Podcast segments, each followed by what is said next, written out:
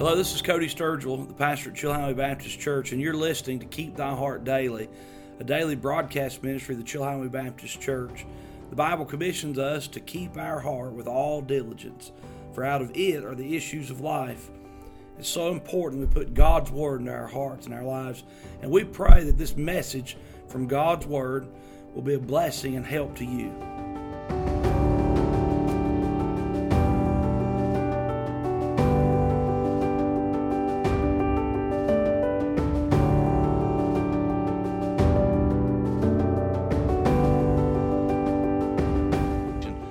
Assemble the elders, gather the children, and those that suck the breast. Let the bridegroom go forth of his chamber, the bride out of her closet. Let the priest, the ministers of the Lord, weep between the porch and the altar, and let them say, Spare thy people, O Lord, give not thine heritage to reproach. the heathen should rule over them. Wherefore should they say among the people, Where is their God? What does God give the opportunity to do? God gives the opportunity when we've allowed the burdens to drive us to Christ. The purpose is that great groups and multitudes of people trust the same mighty God. You see, I look at the moment that we live in history not as the biggest downer for the church of God ever, but as the greatest opportunity. We can't operate in fear. We must operate in faith and we must know that God wants to use Himself, His Word, His church, the person of Jesus Christ, to see God do mighty things. Joel, the prophet of the plague, did not say, Oh man, let's hide in our caves and in our tents until all this mess is over. He said, Oh no, Experience the mess knowing that God is faithful. Use the trouble to turn to God. And when you've turned to God, bring others to the same faith in God. And let's see God bless the plague and the people in the midst of the plague. The purpose turn to God. Verse 18 is another transition word and leads us to our third point. Verse 18, the Bible says, Then, then then will the Lord be jealous of his land and pity his people. Number three, the product. You see, the pestilence, the problems have a purpose. The turning. When we turn, to our, turn our hearts in repentance to God, it produces something very wonderful. I've mentioned several times, and I don't want to fail to mention this because I want to make sure that the interpretation of the Scripture is accurate. God is speaking of the nation of Israel here but the application applies to the moment which we live. The product, what's the Bible say? Now, I'll just tell you, we can't claim every little tiny infinite detail of these promises, but we know from this passage of Scripture how God works. Every little detailed promise was to the nation of Israel. But I'll have you know something when you see how God works with His people, in one area of life, we can understand the nature of God. And I know that the nature of God is revealed in His Word, and God wants to bless us. He wants to bless us. The product of people turning with their whole hearts to God, we find in these next passage, verse 18, then will the Lord be jealous for His land and pity His people. What does God do? When God's people humble themselves and pray and turn to Him, He's jealous for them. He's like, those are my people. He pities us. And the Bible says, verse 19, Yea, the Lord will answer and say unto his people, Behold, I will. In this passage of Scripture, I see the I wills, the next couple verses. I will send you corn and wine and oil, and ye shall be satisfied therewith. Where does health and healing and blessing and food and provision and everything we really need come from? It all comes from God. Don't ever forget it. The air you breathe, the water you drink, it didn't come from the town of Chilhowee, it came from the Most High God. He says, I will send you corn and wine and oil. Guess what? God's going to give you all you need. I will, verse 19, I will no more make you a reproach among the heathen. Verse 20, I will remove far off from you the northern army and will drive him into a land barren and desolate, with his face toward the east sea and his hinder part toward the utmost sea, and his stink shall come upon, his ill savor shall come up, because he hath done great things. Now, I think that this, I personally believe that this re- refers, the stink refers to the great swarms of dead locusts left everywhere. It could be the dead bodies of soldiers. I don't know. But I think it's locusts. Any way you shake it, God will remove the enemy. Whether He sent a stiff wind to blow away the locust, or whether He turned this army of people miraculously, irregardless, He says, I will remove far off from you the northern army. God's going to take away the thing that destroys us. Verse 21, he says, Fear not, O land, be glad and rejoice, for the Lord will do great things. Can you take heart and comfort in that verse? Fear not, O land, be glad and rejoice, for the Lord will do great things. When I look at the circumstances of the moment, I'm encouraged to know that I do not have to fear, that I can be glad, I can rejoice, because the Lord will do great things. Do you know there's never a moment in the life of a child of God where we have to fear? The Bible says, Fear thou not, for I am with thee. Why should I not fear? Because God's with me. Why do I not need fear? Because God is present. Fear not, O land, be glad, rejoice. There's a passage in the Psalms, David writes, it's a most troubling moment of David's life. Absalom, his son, has run him off the throne of Israel. And David, in this psalm of devastating circumstances, he says, I will rejoice. He said, I will trust in the Lord. He said, I'm just going to plan on the fact that God is going to be faithful. You see, the product of turning to God is the joy and the promise that we can hope in the perfect will and protection and care of God. He says, Fear not, O land, verse 21. Be glad and rejoice, for the Lord will do great things. The Lord will do great things. Here we go again, verse 22. Be not afraid, ye beasts of the field, for the pastures of the wilderness do spring. For the tree beareth her fruit, the fig tree, the vine do yield their strength. Verse 23 Be glad, then, ye children of Zion.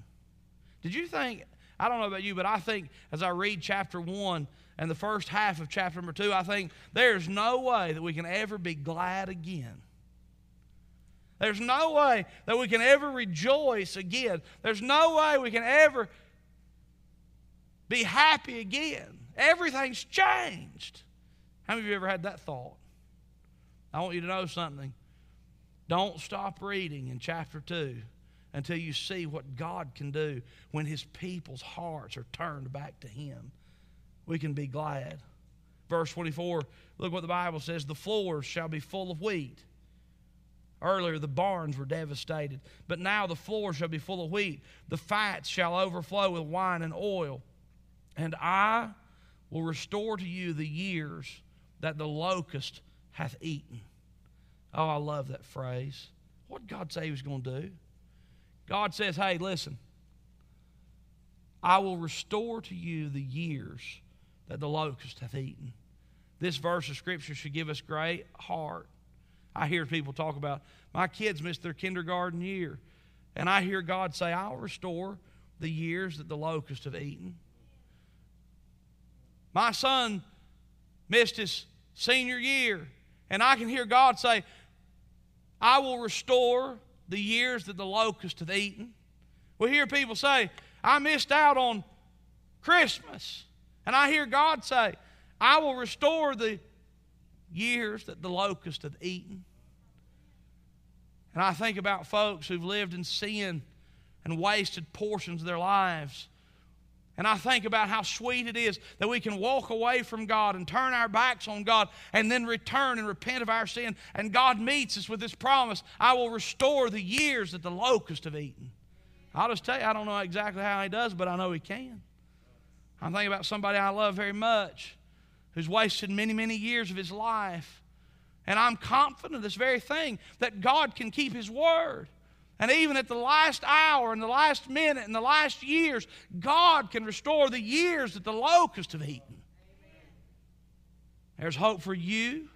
There's hope for the people you love. There's hope for this moment because God is faithful. And Joel preached a message of the God of the plagues and the plagues and the pestilences and the problems have a purpose and a product. And God restores to you the years that the locusts have eaten. Finally, as we bring this to a conclusion, the Bible says in verse 26, And ye shall eat in plenty and be satisfied. That sounds good, doesn't it? Praise the name of the Lord your God that hath dealt wondrously. You know what? I know we look at our situation, we think it's going to take a wonder from God. And I'm just calling, I'm just here to tell you that that's how God works. He works wondrously. God that hath dealt wondrously with you, and my people shall never be ashamed. Pay attention to that. My people shall never be ashamed. Verse 27 And ye shall know that I am in the midst of Israel, and that I am the Lord your God, and none else. And my people shall never be ashamed. When that verse, when that the Bible says, My people shall never be ashamed, that simply means that if you trust in God, You'll never be ashamed of the fact that you did.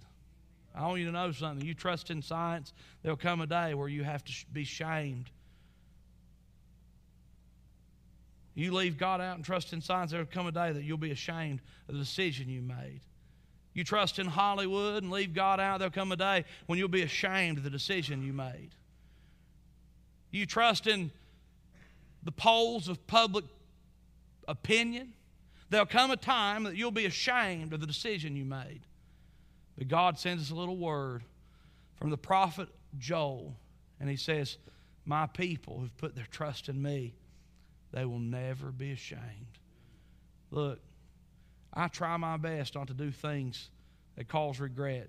My mama, time and time and time again, when I was a little boy, she said, Honey, you can learn this the easy way or the hard way. Have you ever heard that? She was right. She was right. And I'll just tell you right now, I'm doing my best to learn as many things the easy way as I possibly can. And I'll just have you know something. If you're in the midst of a great problem, pandemic, pestilence,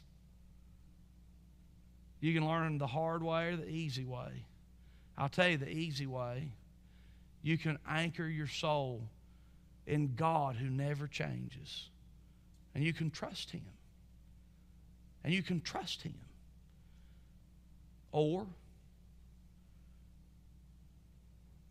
you can act out in fear and anger, faithlessness. And there'll come a moment when you're ashamed of the things you did and the stands that you took. But if you choose God and His Word, if you choose the Spirit of the Lord Jesus Christ, as you bear the burden of the moment, I want to let you know something. You'll never look back and be sorry or ashamed that you picked God. That's how faithful He is. You see, the pestilences and the problems had a purpose and a product. And as always, God proves Himself faithful. What do we need to do? We need to turn to the Lord. We need to rend our hearts. We need to turn to the Lord with our whole hearts and just see what God can do in probably the most troubling moment that any of us have ever experienced.